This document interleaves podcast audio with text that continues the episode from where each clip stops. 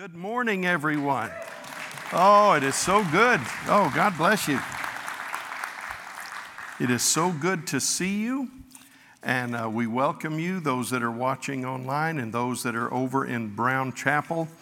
And um, we're going to get started today with the Lord's Prayer, as is our custom. Now, notes are available to you, of course, if you're here and then online, as was explained. Uh, but if you don't have your notes yet, we're going to be reading from Matthew chapter 8 and from Matthew chapter 15. Uh, let's look to the Lord together as we pray as Jesus taught us to pray. You can see the words on the screen Our Father, who art in heaven, hallowed be thy name. Thy kingdom come, thy will be done on earth as it is in heaven. Give us this day our daily bread, and forgive us our trespasses as we forgive them that trespass against us. Lead us not into temptation, but deliver us from evil. For thine is the kingdom, the power, and the glory forever and ever. Father, as we move into the message today, we want to take opportunity to pray what we've been praying for the better part of five years now, uh, move, moving in close to that. We ask you in regard to our nation for lies and liars to be exposed. We ask you for truth to rise up. We pray for the church, that the church would wake up. And we pray for Americans that we will know what to do, regardless of our persuasion or conviction or our thoughts. That's a good prayer to pray. And as we enter the uh, just a few hours before Election Day, we ask that your kingdom would come and we ask that your will would be done. Now, Lord, we're not, when we say your will be done, we're not just abandoning the process to you. We're not going to stay home and just say, well, whatever God wants to do, He can do. We are so privileged to be part of this process here. When the scripture tells us to honor the king and to pray for those in authority, boy, what a challenge because those folks didn't have any say in their government whatsoever. But you've given us an opportunity to vote and to make a difference. So we ask you to help us when we vote, help us to remember who we are and whose we are. We pray that your kingdom will come, your will would be done, because you work in ways we don't always understand.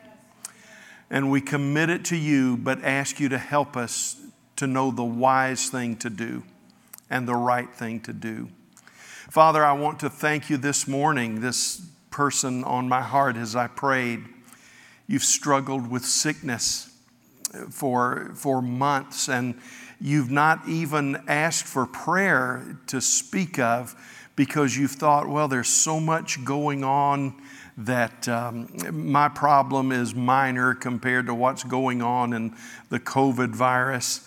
But I want to say to you that today, for some reason, I don't understand the Lord's timing, but for some reason, the Lord speaks healing to your body to that affliction, to that sickness that you've been willing to just set aside. And we're not trying to be mystical or, or like some showman. But Lord, we do ask that you'd bring us the confirmation of the healing power of the Lord for this uh, lady today. I pray also for those, you're about to open a door in our church. Um, you're about to open a door for mothers you are about to give an anointing of motherhood upon our ladies. And those that have wanted to be mothers are going to become mothers. Those that have thought it's too late to become mothers will find themselves like uh, the parents of John the Baptist, uh, a little out of season perhaps, but ordained of God. Because you've made it clear those who love children you love and you'll help us. Father, I don't know if that, that, who that affects or who that might represent, but there's more than one, and I ask your anointing upon them. And I pray for one other person on my heart today, daughter of Zion. The Lord says this Your song will not be lost forever. Your victory will not be set aside. Your opportunity for fulfillment has not been pushed to the side, never to be seen again. The Lord will restore your song. The Lord will restore your praise. The Lord will bring healing and help, and the Lord will show you that He is mighty to save, mighty to deliver, mighty to, to uh, provide, and mighty to heal. Lord, I don't know all that's implied by that, but you are the God who keeps His promises. And in six or seven months, where we've been just forced to look at other stuff and to have our life dictated by things on the outside, you want us to know you've never forgotten. You've never forgotten what you promised, you've never forgotten what you planned. So, Lord, we trust you. And we ask as we look at great faith today, help us to trust you. In Jesus' name we pray. Amen. Amen. Someone asked Mrs. I, uh, Albert Einstein if she understood her husband's theory of relativity. She thought a moment and kind of chuckled and said, Oh, no, of course not. Very few people understand his theory of relativity. Then she gave a great insight. She said, I don't understand the theory, but I understand Albert, and he can be trusted. That's a good definition of faith. Faith is not an abandoning to fatalism, but faith has its root in the idea of trust. Um, we Pentecostals, because we believe God is healer, and because we believe that He has not ceased doing miracles, we're not cessationist in our theology.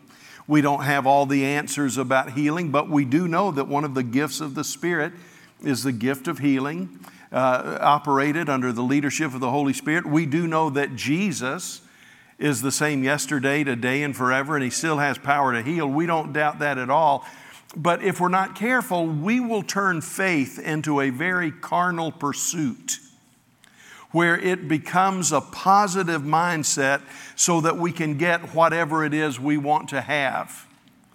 And I know that that's not true of everyone that, that pursues healing or, or help and jobs or whatever it is. But we have to be careful that we don't forget that trust is not a matter, or excuse me, faith is not a matter of mind over matter.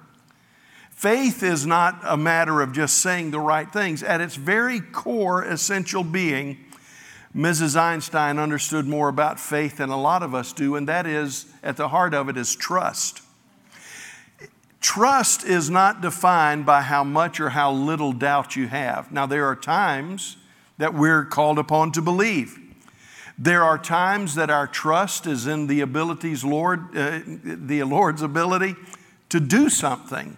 Uh, Peter looked at a crippled man in Acts chapter 3, and the scripture says he had insight that the man had faith to be healed. But at the end of the day, loved ones, even when we're talking about faith in Christ, the Gospels don't revolve around a faith in Christ to heal, even though He certainly did that. The Gospels revolve around a faith that shows trust being rooted and grounded in Him. And we need to get back to the point where faith is about trust so that we're able to say with confidence, though He slay me, yet will I trust him. That's not fatalism. It's not somebody that's given up who says, We believe our God is able to deliver us from the fire, and we believe that He will. But if He doesn't, you know, it, it, it's not kind of a, well, I hope so, and I know He can, but if He doesn't, it's okay. No, those things are not concessions of maybe He will, maybe He won't. Those kind of statements are statements of faith that say, whatever course He takes me down, I trust Him because God is good and everything He does is good. Now, we know that uh, there are times that are easy to read and times that are difficult to read. I go through Scripture, and there have been times that are absolutely dangerous times. When you are between the devil and the deep Red Sea, that's a dangerous time. When it looks like obliteration is the only option that you have unless God comes through, that's an obviously dangerous time. I think of the slaughter of the innocents. Everybody in Bethlehem, uh, the male children under two years of age, were to be slaughtered uh, uh, because Herod did not want the possibility of the king of Israel to survive. And that was truly a dangerous time. Just ask the mothers who lived in that city. You think about the siege of Samaria. That was a dangerous time when the Assyrians had laid uh, such a barrage of attack on the people of Samaria that parents had begun to eat their children, absolutely unthinkable in our minds. Or you think about Revelation chapter 12, where the whole course of human history is described as everything that God does, the enemy is ready to devour it and to destroy it. Those are easily discernible, dangerous times. But not all dangerous times are obvious. Not all dangerous times are easily observed. One of the most deadly times in Old Testament history is the book of Judges, where it says twice, and you read it, it's to me, it's the most depressing book in the Bible. Because even though God did great and wonderful things, the people are just in a cycle. And the reason they're in a cycle of we're doing good, God blesses us, we sin, God judges us, we suffer, then we come back to Him. You see that cycle over and over again. And why? You'd say, well, Pastor, they were in obvious bad times. No, they went from period of blessing to blessing. The dangerous time in the book of Judges is this it's mentioned twice. Every man did what was right in his own eyes. Loved ones, we fare far better to be in a place of great adversity and obvious danger than to be in a time when we have been lulled into thinking that whatever we think is right is right. That was the warning of the prophet who said, Woe unto them that call good evil and evil good. It's perhaps one of the most dangerous times that the people of God ever face. But there's another time of great danger. It is a time not only of obvious danger, no, put that aside. It's a time not only of um, wrong standards, put that over to the side but it's a time when you think you have everything under control, but you're basing everything on the wrong set of principles, the wrong basis. Paul and Peter join together in telling us the nature of the last days, and this is what it says. The last days, the most dangerous times that mankind will ever face. By the way, Jesus said, that unless God shortened the days, mankind would not survive these days as a race. And this is what the prophet or the uh, apostles said. People will cry out peace and safety, but sudden destruction comes.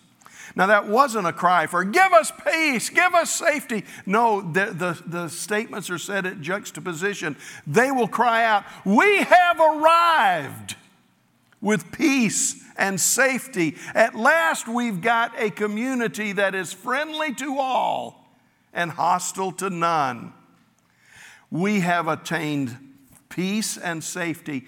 And the apostle says it's at that moment that sudden destruction comes. That's why the return of Christ is called, uh, it's described as a thief in the night it won't occur where people are on guard for it.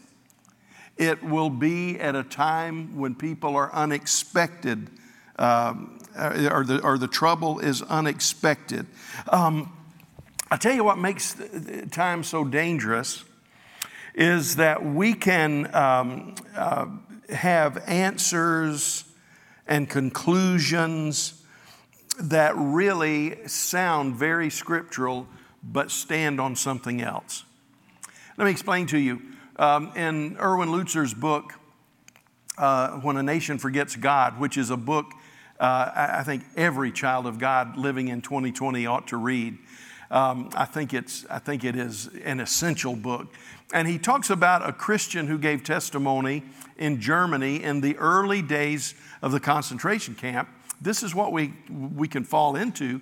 He said, Our church was on the railroad track into Germany, and on the path of the railroad track going by our church uh, were several concentration camps that prisoners were taken to. He said, I considered myself a devout Christian, as did most people in our church, but we did something that I look back on now. He said, Every week I dream about it, it haunts me. He said the Jews, whenever they would pass churches like ours, when they began to understand where they were going, they cried out, we're not Christians, was their reasoning, but they cried out to the church because Christians said, We love you and we care for you and we stand for you. We want you to be preserved. We believe in the dignity of all humanity. So, as they would pass by this Lutheran church, they would cry out and ask the Christians to help us. Stop this. Help us. And he said that the thing that I will never get over as long as I live is the way we dealt with their cries was to sing louder so we could not hear. You see, loved ones, it's a dangerous place, and I please go ahead and go ahead and take your Bible out of your purse again. Um, I'm not talking about you, I'm talking about the, the church world in general. We, we, need to, we need to understand that when we don't think clearly, we can cover our misthinking with a hymn or a song or with a Bible verse or with a scripture lesson. But what you find is that's when the church is at its most vulnerable. Um, it, it's when our thoughts and reasonings sound like King James English, but, but, it's based on something that's not true. Let me give you an example from Scripture. Um, here's, here's this whenever Nicodemus was beginning to turn toward Christ, now Nicodemus was a member of the Sanhedrin, a devout Pharisee, and he would eventually turn to Christ. But while he was in that process of working it out, and, and in the early days of his belief, where he thought he could remain secret, he tried to appeal to the other scholars in the Sanhedrin, and this is what they said. Now, this was the upper echelon of what we would call the church. He talked about Jesus and Jesus being from Nazareth in Galilee, and this is what they said. We know, they said, Nicodemus, think about what you're saying. We know that no prophet comes from Galilee. Now, there's two ways to look at that. He could have said, well, he doesn't come from Galilee, that's where he was raised, but he was born in Judah.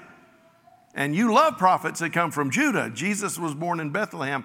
But you know what? That wasn't even, it wasn't a matter of misunderstanding. If he had said that, maybe they would have said, Oh, oh, okay, we didn't know he was from Bethlehem. Well, maybe he is a prophet. No, you know the problem? What they didn't know when they said, We know that no prophet comes from Galilee, they forgot about Jonah, who was from Galilee. They forgot about Nahum, who was from Galilee. They forgot about Hosea, who was from Galilee. They forgot about Elijah and Elisha, who were from Galilee. And in the name of Scripture, they created a climate that was absolutely false. I wonder if we do that with faith sometime. Well, you say, well, that's just, uh, I, I, don't, I don't want to talk about that. Okay, well, let's, let's do one more. We know that God can't be behind this work of Jesus because why? We know that God doesn't hear sinners.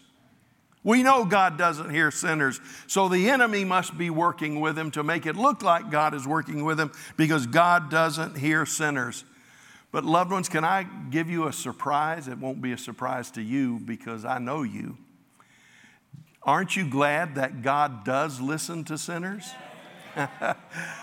Boy, I'm glad when I came to Jesus, He listened to sinners.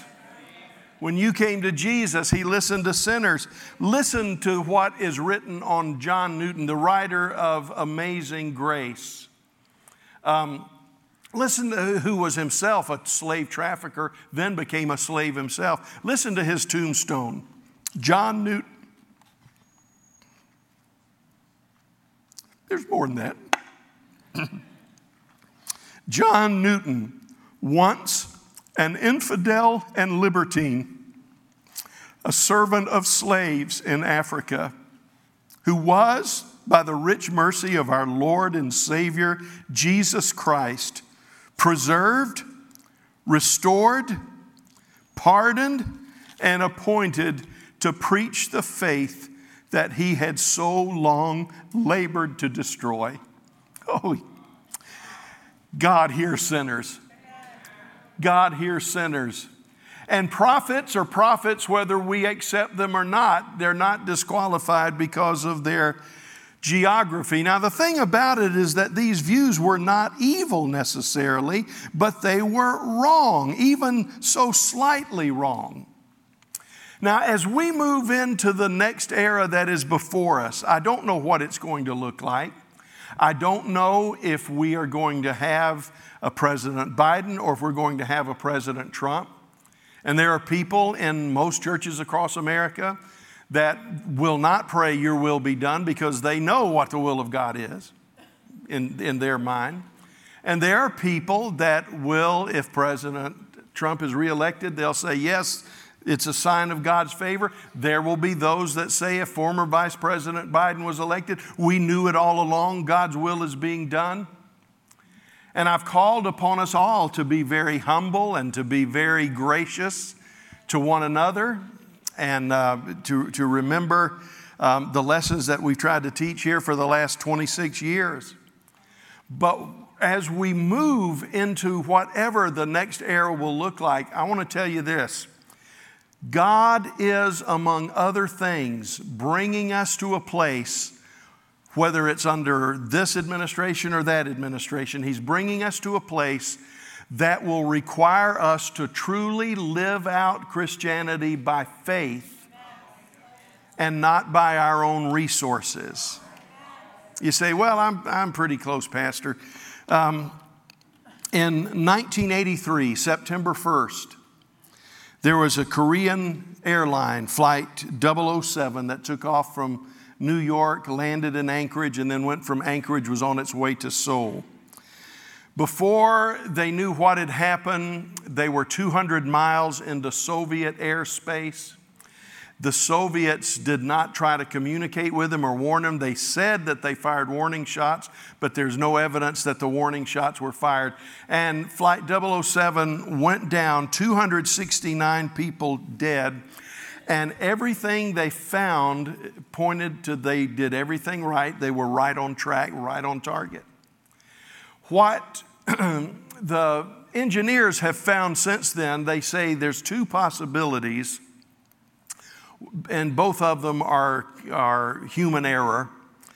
The Soviets said they were a spy plane. That was not the case. But what they think happened is there was a document, and they said, they said it couldn't happen today. But in 1983, they typed in the wrong heading which may have been as little of, of, as a percentage of one degree. And they typed in a directional thing into the computer that was less than one degree off. And they took off from Anchorage, everything's fine. They went over the Aleutians, everything's fine. They got out over the Pacific, everything's fine.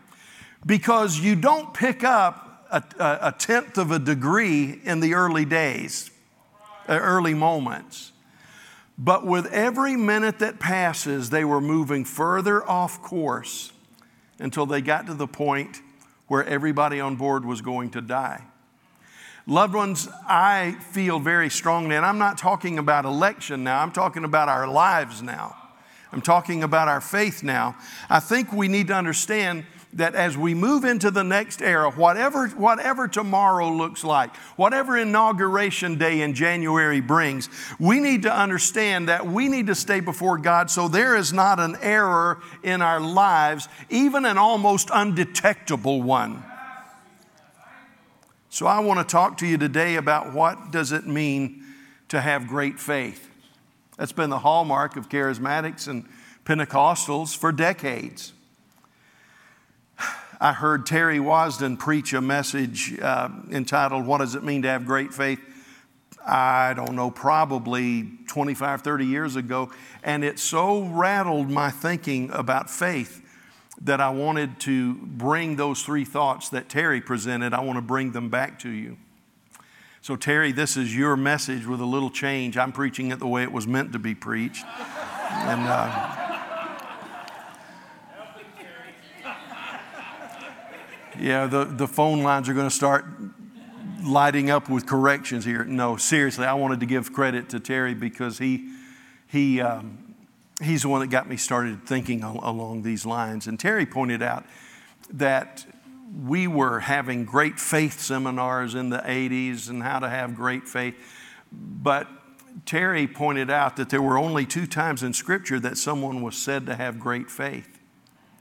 So I wanted to go back after Terry took us there and really kind of examine what makes faith great. You say, well, Pastor, faith is when you just don't have any doubts. Can I, can I tell you something? The moment of my life, and I, and I, and I say this after nearly 40 years, um, after, after 37 years to be precise. The moment in my life where I had what I honestly still believe 37 years later, I had what was the most pristine, pure, strongest faith to believe for something that I have ever had before then or since then. I believe, in other words, from my perspective, my faith, as far as absolutely no doubts at the pinnacle of purity, I think it reached a point uh, about uh, uh, 37 years ago, I, and I had no doubts whatsoever. But do you know what God's answer to my faith was? No. You say, well, He had to. You got all your ducks in a row. You got everything on the measurement right. I had no doubts. And that's why I went into a six month funk trying to figure out what went wrong when God said no. See, we were told we'd never have children, and so I began to pursue the Lord. I went to faith seminars. We're going to have a baby. We're going to have, you know, this infertility is not going to take its toll in our life. And I got to the point where I said, we, Ramona's pregnant and doesn't even know it. I really, I really believe that. But God said no. You say, well, why would He do that? There must have been something wrong with your faith. I really don't think so. Except this God spoke to me when I was holding my first child in my arms, whom we adopted. He said, if I had said yes to that prayer, then I'd have to say no to this one. No. I, that's where faith becomes trust. Lord, I trust you. Do you trust him enough if he says no?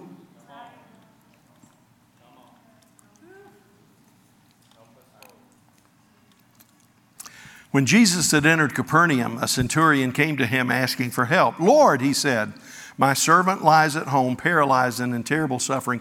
This was not a Jew coming to him, not the chosen people. It was a Roman, it was a Gentile, and not only a Gentile, but an enemy Gentile that was occupying the land.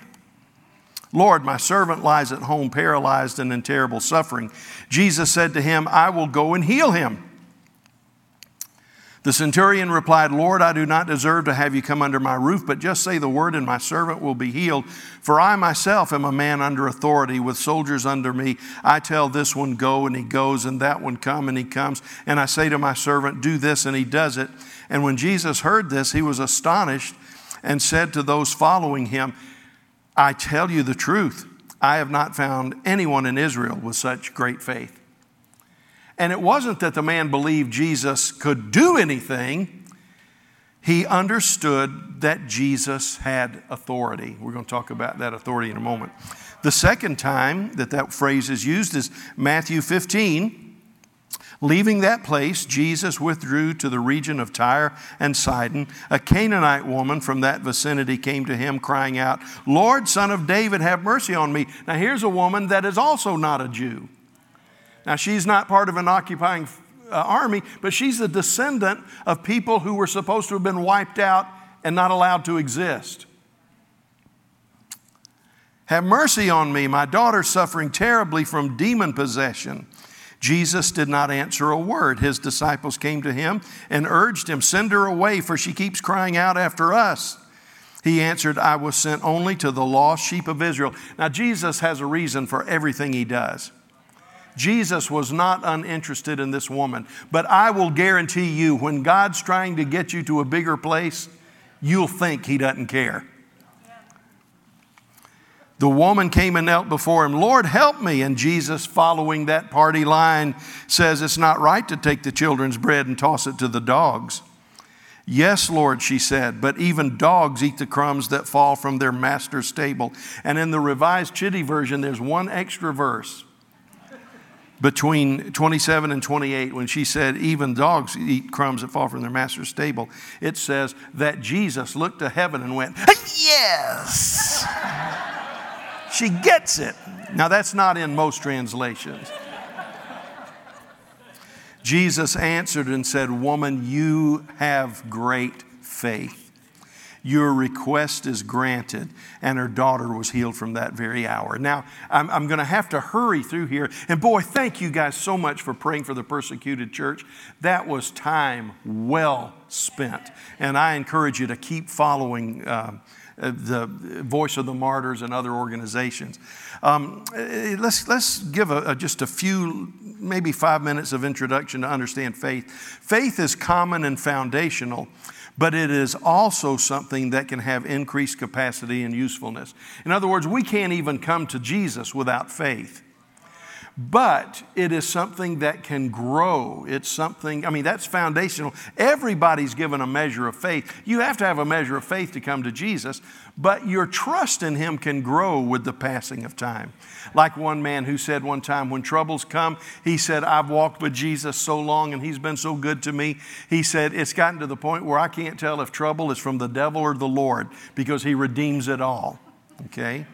Now, we know, hear me, loved ones, we know there are at least three types of faith there's dynamic faith, there's demonic faith, and there's dead faith. Uh, the, the dynamic faith is what we're after. Uh, this type of faith is life giving, and hopefully it will be ever increasing. Um, he, here is a noble goal. Uh, if, if you know, I've said this is what I want on my tombstone if I ever die, which I hope I never do. I'm, I'm counting on the return of the Lord. But if I have to die, this is what I want on my tombstone. He was a good man, full of faith and of the Holy Spirit. It was a noble aspiration of those that were chosen to serve in positions of leadership in the church. A good man, full of faith, full of the Holy Spirit. It was a requirement for church leaders, whether you were called to preach, or you were called to be an elder, or you were called to serve as a deacon. Um, uh, or, or to serve in a special role, faith was a requirement for church leaders. They were to be full of faith. Um, and this is based on trust and belief in Christ because we know from Ephesians, hear me, loved ones, for by grace have you been saved through faith. Through faith. Trust. Now, again, there's, there's faith for healing, there's faith for the miraculous. I, I know there are different types of faith, but the faith that is in its purest form is simply a trust in the Lord Jesus Christ. Okay? Now, there's a spiritual gift known as faith. You know, like there's a gift of tongues and interpretation of tongues, the gift of discerning of spirits. There's also a gift of faith. Now, but there's, and, and that's what we want, but there's also demonic faith. Um, in other words, there are a lot of people that believe the right things and they think that's adequate, but all it is is just intellectual correctness. James put it this way You believe that there is one God? In other words, to everybody in American culture, I would say this that says, Oh, yeah, I believe there's God. Uh, I might be like Morgan Freeman who says God's in all of us, or I might be like uh, um, Oprah Winfrey that says, Yes, there's a God, but there's not just one way. Whoever you perceive God to be, that can be your God, and on and on and on. And James would say this You, you believe there's one God? Good. Even the demons believe that and shudder. King James says, tremble.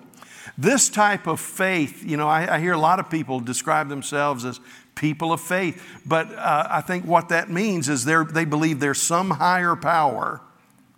They might even attend a church or, or a seminar or whatever it is, but this type of faith is not Bible faith, it's not dynamic faith. It is intellectually correct. Yes, there's a God, but it's, a, but it's merely a reluctant acknowledgement of God. And at its best, this kind of demonic faith only produces fear. Then there's dead faith. This is faith that is never more than intellectual, or maybe emotional, or maybe willful. But all three of those must be put in place. Faith touches your intellect. Faith touches your emotion, and faith causes you to do something. Um, D.L. Moody used to put it this way He said, If a man is on a train going the wrong direction, he says he boards with a ticket going from Chicago to New York, but he realizes that he's left Chicago and now he's in Iowa, and he realizes the plane, uh, the train is headed for San Francisco. He says the first part of his conversion is intellectual. He says, I have to understand I'm going the wrong way. And Moody said there's a lot of people that understand they're going the wrong way, but that's as far as their faith goes. He says, after you intellectually understand you're on the wrong train, he says, emotion, some people will respond more than other people. Some people will just say, Oh my goodness, I'm going the wrong way. I've got to do something. Others will say, Oh God! You know, emotions all over the place, but there's got to be some kind of emotion where you understand I'm going the wrong way. And if I don't get off this train, I'm never going to reach my destination. So that's the third part of faith will or action. I'm going the wrong way. I'll never reach my destination unless I get on another train. So they stop in Iowa at the next train station and they get on board another train going in the other direction. Um, but dead faith can believe the right thing, dead faith can fear the right thing.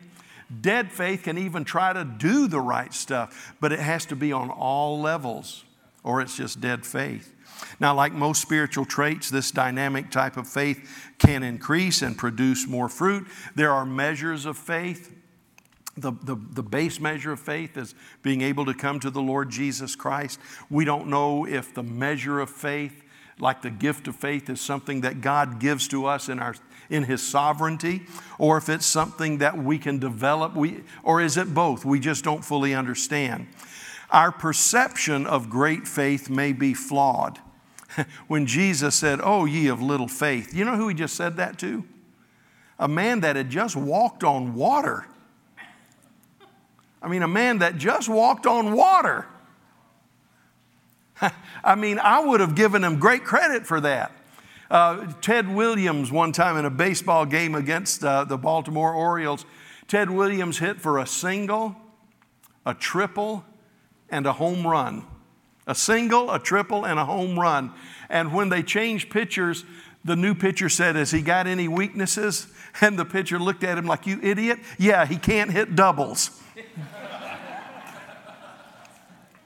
No, I would have said, Peter, good man, that, you only took six steps, but that's six more than I've ever taken.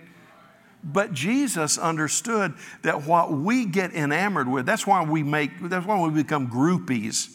And we put, and we put speakers and, and gifted people on pedestals and make gods out of them. And then we're, we act so disappointed when they fall. But we need to realize that the only thing pedestals are good for uh, is to help people fall off of. So, the best way for us to understand this concept is to go to the authority, go to Jesus, who is the creator, sustainer, and perfecter of our faith. In the Gospels, as I said, he cited two people for having great faith the Roman centurion, the Gentile woman. They have totally different circumstances but they exhibit three great similarities. Let me give you what these three great similarities are just as quickly as I can. Okay, here's, here's number one great faith understands the nature of Christ's authority.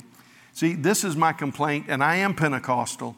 But this is my complaint to a lot of Pentecostals, a lot of groups that believe in healing. We have bastardized faith and made it about confession and getting a miracle. Now, we need faith and we ought to have faith, and God is a miracle worker.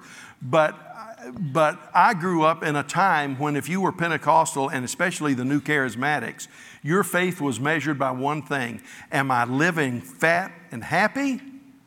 And do I get everything I want? Now, that works during a Reagan era economic upturn in a nation like America. But I want to tell you that the voice of the martyrs reminds us that this name it and claim it, this prosperity gospel is not proclaimed in other nations. The, the centurion spoke of understanding the chain of command. The woman spoke of Jesus as the son of David, recognizing him as a king. The issue that they both understood is that Jesus does what he does. You guys still with me? How about Brown Chapel? Let me hear. Loud enough for me to hear. All right, good. Proud of you. The issue is authority. Is authority. The, the woman said, I know who you are. You, you don't wear the crown yet, but you are the king of Israel. And whatever the king says goes. You are favored by God just as David was favored.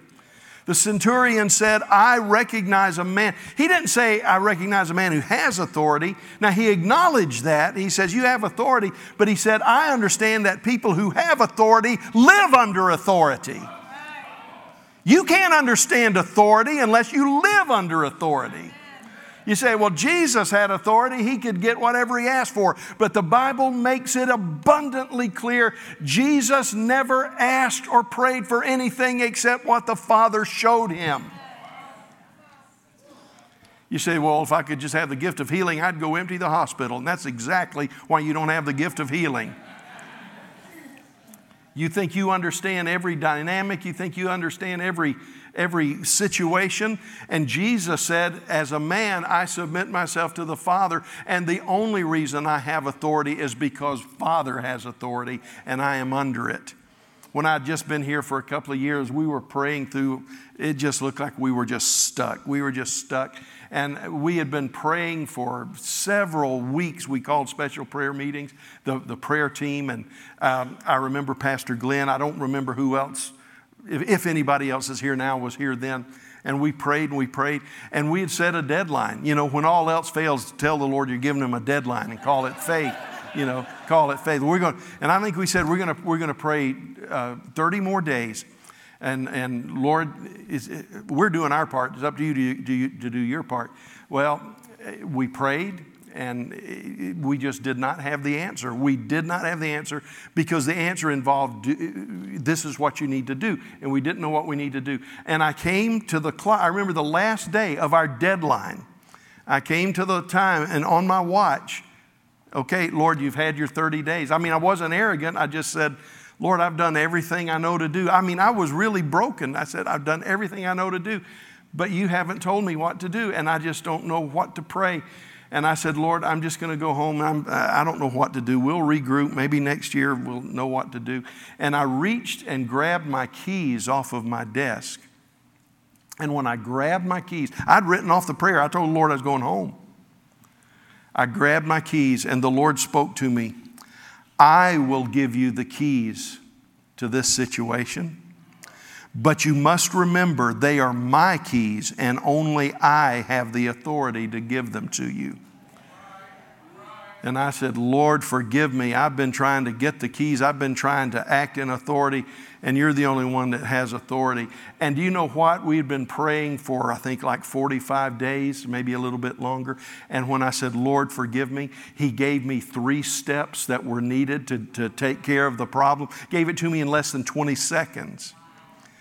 But God says, It's not my problem speaking to you. It's not my problem anointing you. The problem is you've got to understand all authority comes from me. Read the book of Revelation. John said there was a seven sealed scroll and nobody could open it. I couldn't open it. The angels couldn't open it. Nobody could open it. And I began to weep. And this is what the angel says Weep not, John. Don't cry. For behold, the lion of the tribe of Judah. He has prevailed, or He has authority, and He is able to open this. Loved ones, I want to tell you, there are millions of people that love Jesus and are going to heaven, but they've never understood that the authority belongs to Him. I listened to a guy the other day said, Yep, the Lord is going to come back and He's going to have His kingdom, but He's given it to us to decide what the kingdom looks like. And I thought, You poor, poor, sad little man. I said, I, I tell you what, we've got to get under authority. That's number one, get under authority. I believe what God is doing, the awe of God is being restored to those with eyes to see. Now, we haven't seen this in the last six, seven, eight months, but we're about to see it as the church lines up with Him. And it's not going to be because of an election, it may be in spite of an election, but God has a separate agenda for His church. And we've got to understand He has the authority. The awe of God is being restored to those with eyes to see. He's reclaiming the glory of His house. This is what He's going to do. He's restoring our commitment to His Word. He's building a true community of believers. He's giving new discernment as we see the difference between the wheat and the tares. He's about to pour out His Spirit to bring restoration and reformation. The harvest is going to occur, and in His people that will humble themselves, He's building an unshakable faith and purity in the lives of Christians. I'm going to I'm going to leave this vision I had about battling siblings and and doubting children. We'll talk about that another time. Let's go to the second dynamic. Great faith, okay, it not only recognizes the authority of Jesus and bows to it, but number two, great faith is willing to cover new ground. The lady said, I know, Jesus, that conventional wisdom and the religious system that Israel lives under says that I'm not worthy that you even take the time of day. But I know something about you. I've seen something about you. I've heard something about you. And that is that not only are you a God of justice and not only are you a God that demands holiness, you are a God of mercy.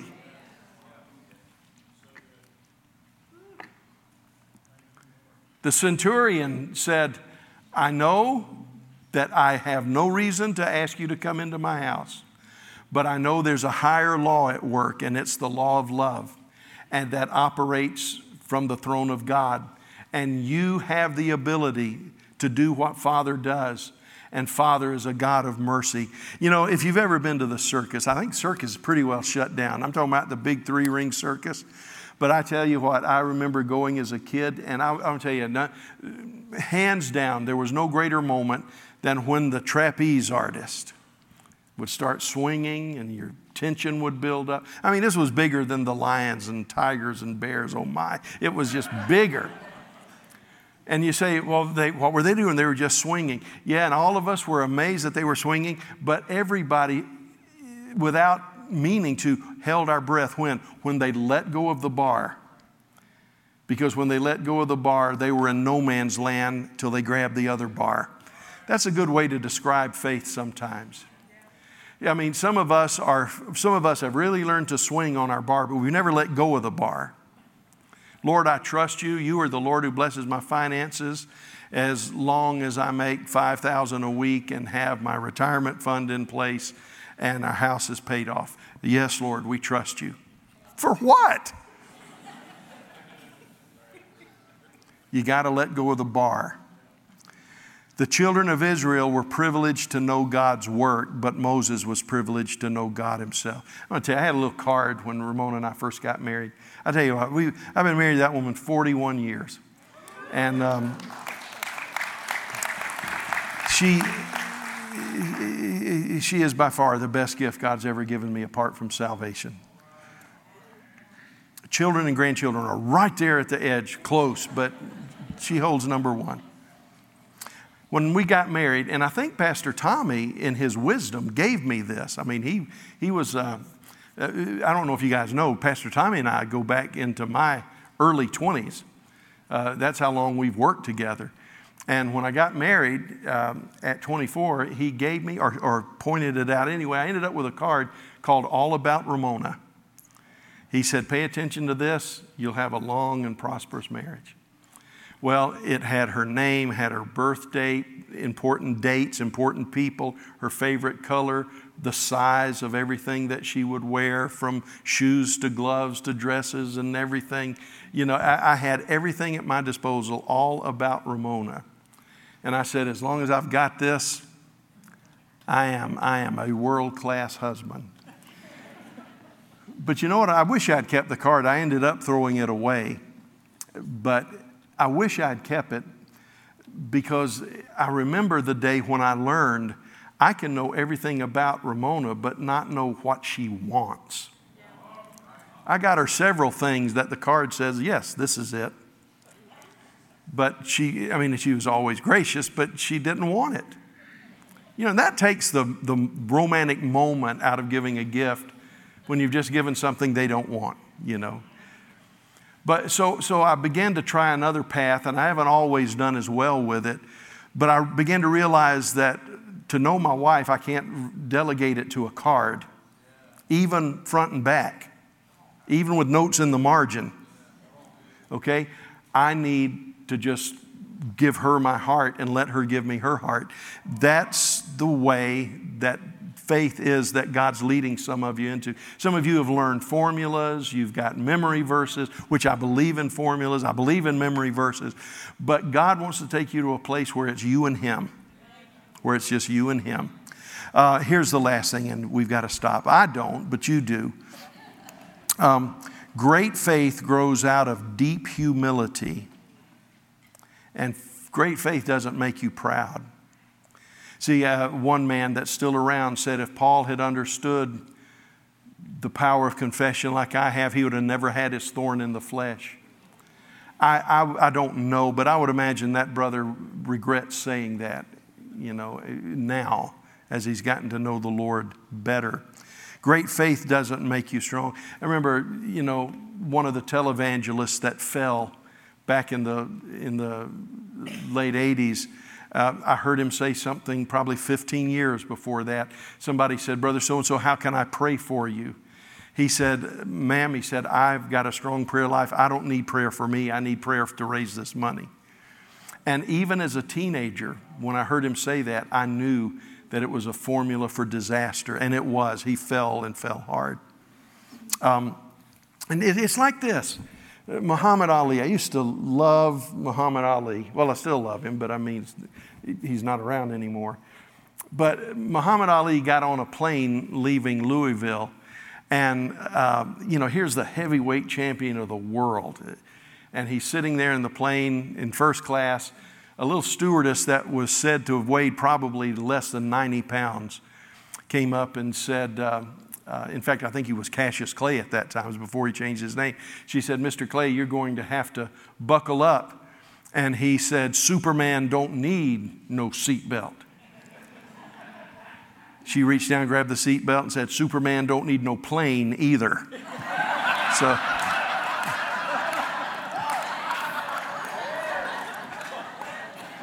and the heavyweight champion of the world thought about it and buckled up. So. If you and I walk in great faith, let me tell you something, loved ones, it will always, sooner or later, it will invariably include the offense of your mind. You can never, you can never intellectually grasp faith. It's not the opposite of intellect, it just transcends intellect. Somebody have said, has said that reason is the opposite of faith. No. Somebody has said that science is the opposite of faith. No. Medicine is the opposite of faith. No. Faith has no opposite, it just transcends everything. And we've got to understand that if you and I are really where we ought to be, great faith will, resu- will result in us walking in humility. Um, this is the one I esteem, God said through Isaiah. He who is humble and contrite in spirit and trembles at my word. James said, Humble yourselves before the Lord, and he will lift you up. Humble yourselves, therefore, under the mighty hand of God, that he may lift you up in due time. Now, I want to give you three Christian life lessons, and we're done. Number one, as we move into this next phase, remember, this has nothing to do with election, unless there's some application God's trying to make to your heart. This is about the normal Christian life as we move into the days ahead. God's priority is not to establish normalcy.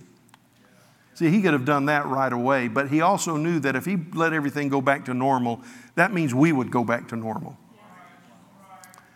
He is working on the supernatural, then the natural will fall into place. Don't get me wrong, there are some things I want to come back, but I don't ever want to think the way I thought before last March. Number two, God resists the proud but gives grace to the humble. When I was in elementary school, and they might have been bigger, in my mind, they were a lot bigger. This is supposed to be the same thing. We were introduced to magnetism, and we had a magnetic workstation in the library. And we could do all kinds of experiments and see what would stick to the magnets and what wouldn't. And I remember I, I had my time in the library at the magnet station, and the librarian and teacher came up to me and they said, Stevie, that's how long ago it was. Stevie, you have spent all your time trying to make these ends of the magnet go together. Now, you know, eh, opposite ends, you can, you know, they attract. But when you turn it over, eh, they, they, they'll fight you.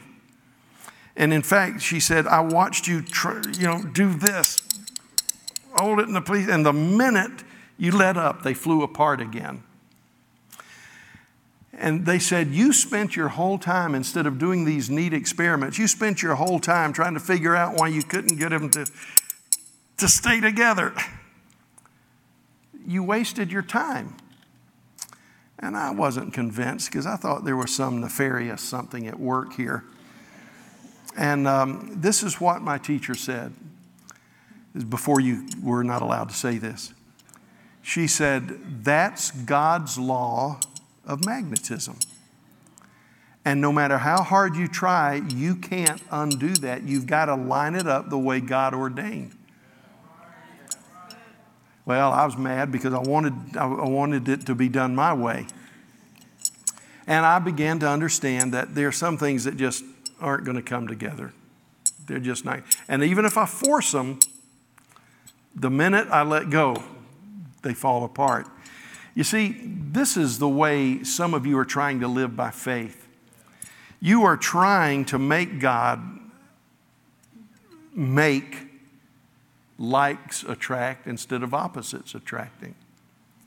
And, and you have even been able to get it in the right spot as long as you can stay awake and hold it there. You've gone to faith clinics saying there's got to be a way. Oh, in Jesus' name, I speak in tongues here. There's got to be a way I can make it come. And it never will. It never will. And loved ones, it's because we've understood how some people used faith instead of understanding what faith is. Faith is, I trust Him. I trust Him. So, God, that's the second lesson. God resists the proud but gives grace to the humble. Uh, it, it, you can be proud and arrogant, and you can, you can even accomplish great things. But as soon as the pressure's off, you're not going to match up. Now, you say, well, that's, that's kind of disheartening. I, I, think if I try long enough, I can make it. Well, that's the third and final Christian life lesson. God can always outweigh us.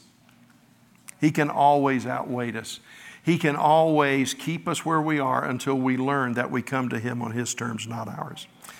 Now, I hope you've learned something about faith today. We have to dismiss because that smell that you're smelling there coming out of the kitchen, it's your turkey burning for, for your uh, celebration of Time Change Sunday. I need to let you go. But if you are here, if you're in Brown Chapel, if you're watching online, if there's a chance that you realize, you know, Pastor, I realize that, you know, I haven't had anything but demonic faith, or at best, dead faith. But I want dynamic faith. I want the faith that works with grace to give me eternal life. And we want to do two things here today and in Brown Chapel. We want to pray with you if you want to give your life to the Lord Jesus Christ, become a Christian. Or if you have a need, you know you're His, but you have a need that you need prayer for, we want to pray for you. Now, if you're at home, we're not able to be with you right now, but there are people, that phone number that will be on the screen, people will be waiting for you to call and they can lead you to Jesus or they can pray with you over your special need. Uh, this is such an important day. We, we, we, we've, we've spent little more time because we wanted to pray for the persecuted church. And I, I want to tell you, um, I suspect, this isn't a thus saith the Lord, but I suspect uh, about half America is going to be thrilled with election results and about half are going to be angry. And, and loved ones, I don't want you to be distracted by trying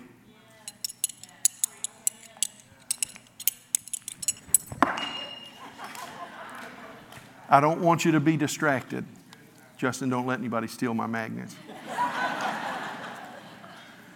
but this is a time, right now, right now, whoever you're for, this is a time right now that we begin to walk in great faith.